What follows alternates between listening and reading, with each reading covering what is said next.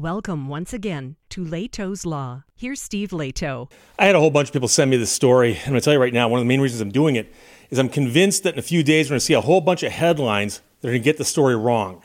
It has to do with wind turbines and permits, okay? So, judge orders wind turbines removed from Osage Nation from agweb.com, and Greg Henderson wrote this. And I assure you, like I said, in a couple days, when the mainstream media picks up on this, they're going to say crazy court ruling says that you must get a permit to harvest the wind or some such. But that's not what happened. Federal judge in Oklahoma has ordered the removal of an 84 turbine wind farm spread across 8,400 acres in Osage County, with a final ruling that ends a decade long legal battle over illegal mining on the Osage Reservation. The cost for removal of the turbines is estimated at $300 million. You might say, but Steve, what mining are they talking about? Well, they're talking about the definition of mining underneath uh, some federal laws, and it has to do with how they installed the wind turbines. The ruling in Tulsa federal court was against a couple of companies, uh, and the order grants the United States and the Osage Nation, through its Minerals Council, permanent injunctive relief via ejectment of the wind turbine farm for continuing trespass. So they are getting an ejectment order, meaning that these wind turbines have got to go. The uh, Osage Allotment Act of 1906 states that the Osage Nation owns the subsurface rights to the minerals in the area, the mineral rights. The Minerals Council is an arm of the Osage Nation that manages the minerals estate. A trial date for damages due to the tribe has not yet been set, but a spokesperson for the Osage Minerals Council said the tribe is looking for at least the value of damage to the land all lawyer fees, profits, and tax incentives that the companies received as a result of the installation. At issue in the case is whether a mining permit was required to construct the wind farm. The defendants began leasing surface rights from private landowners for the project in 2013. Construction began in 2013. Also, an excavation began in September of 2014. A 2017 appellate court decision determined that construction of the wind farm constituted mining, and therefore a lease from the Osage Nation was required, which they did not get. The developers failed to acquire a mining lease during or after construction, as well as after issuance of the 10th Circuit Court of Appeals decision holding that a mining lease was required, says the judge. On the record before the court, it is clear the defendants are actively avoiding the leasing requirement. Permitting such behavior would create the prospect for future interference with the Mineral Council's authority by defendants or others wishing to develop the mineral lease. The court concludes that defendants' past and continued refusal to obtain a lease constitutes interference with the sovereignty of the Osage Nation and is sufficient to constitute irreparable injury. Now, that's the entire story there from agweb.com. That's very good, it's concise, but I pulled the opinion that the court here is referring to, and it's something like 27 pages long. But it does explain the rationale as to what's happening here. So there's land that is privately owned, big portions of it are, underneath which are mineral rights. And there's federal law governing this situation. The case presents the question whether a large scale excavation project constituted mining under the pertinent federal regulations that address mineral development on Indian land. And the project involved the excavation, modification, and use of rock and soil during installation of wind turbines. When an entity engages in mining of minerals owned by the Osage Nation, a federally approved lease must be obtained from the tribe. The BIA, the Bureau of Indian Affairs, has defined mining as the science, technique, and business of mineral development, and the court holds that the term mineral development has a broad meaning. While it includes commercial mineral extractions and offsite relocations, which are not at issue here, it also encompasses action upon the extracted materials for the purposes of exploiting the minerals themselves on site. So, Congress established the Indian Reservation of the Osage Nation in 1872. Oklahoma incorporated the territory as Osage County. In 1906, Congress severed the Osage mineral estate in the county from the surface estate. So the land on the surface could be bought and sold freely by those who owned it, but the mineral rights always remained the property of the nation, of the Osage Nation, okay? The mineral estate beneath those lands was not allotted to individual members of the tribe. Rather, the mineral estate was reserved for the benefit of the Osage Nation, and the U.S., the United States government, was established as legal trustee for the mineral estate. And so, if you wanted to do something with that, you had to get permission from the Osage Nation and approved by the U.S. government.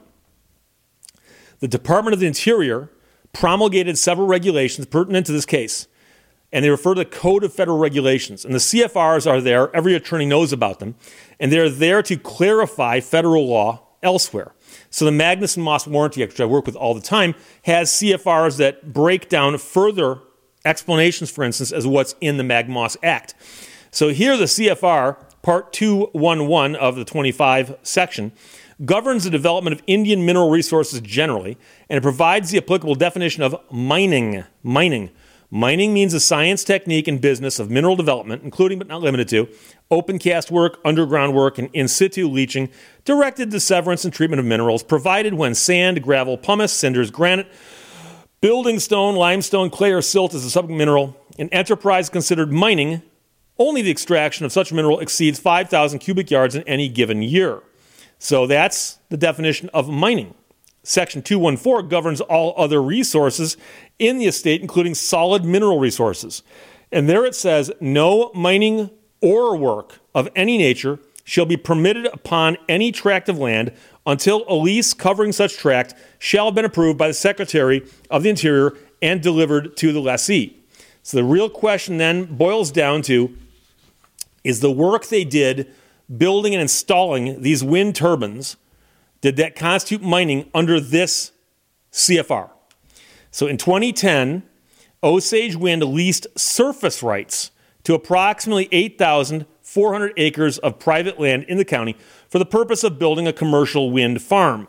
The planned wind farm involved the installation of 84 turbines secured in the ground by reinforced concrete foundations, underground electrical lines running between the turbines and a substation, an overhead transmission line, meteorological towers, and access roads. These structures would occupy around 1.5% of the total acreage of the surface land. Uh, in 2011, OMC and the United States expressed concern that the project would interfere with oil and gas production by blocking access to the mineral estate. Acting on that concern, the first lawsuit was filed, and there's been litigation pretty much ever since then. And a big chunk of this opinion deals with whether or not different entities had standing, but it boiled down to the court made a ruling on the issues of the case. And they said here's the question Did Osage Wind's excavation work constitute mining? If yes, they got problems. If no, they're free and clear. Osage Wind engaged in large scale mineral extraction work to install wind turbines. That's the court's finding. It first removed rock sediment and soil from the ground, creating large holes into which it could pour a cement foundation for each turbine. Next, it sorted the extracted rock material into small and large pieces, and then crushed the smaller pieces so they'd be the proper size for backfilling the holes. Finally, it positioned the bigger rock pieces adjacent to the backfilled excavation sites, all of this done to add structural support to the large wind turbines installed deep in the ground. And of course, that all is digging, sorting, crushing, and backfilling. And the court says that is, in fact, mining under the CFRs. And it goes on through pages and pages of more specific explanations here and definitions. But basically, what it boils down to is the installation of the wind turbines, the installation. Uh, they got the rights from the people who own the property, the surface of the earth, to install these turbines. If the turbines simply sat on the surface and did nothing more, they'd probably be in the free and clear. But we all know that's not what's happening here. And so a lot of people don't stop to think about this, but you can buy a house nowadays on a piece of property that you own, and someone else owns the mineral rights, which they'll probably never act upon, depending on where you live. But if they do act upon it, you might find out one day they come by and go, hey, we've discovered oil underneath your property. We're going to start drilling. And if they got the rights to do that, they got the rights to do that. Most people don't stop and think about it. But here, you've got an entire county where the mineral rights are owned by an entity that's been granted those rights by a federal statute. And the federal statute governs what can and cannot happen subsurface in that county with respect to mineral rights. And it says you cannot do any mining without getting permission from the Osage Nation and approved by the federal government. So the court says when you come in and dig a gigantic hole, pull all the material out of the hole, you put something of your own in the hole, and then you process what you took out of the hole and put it back into the hole. That's mining under the definitions of the various statutes and the Code of Federal Regulations. So that's what the law says. And so keep in mind that this lawsuit was originally filed a few years ago. And this controversy has been known for a while.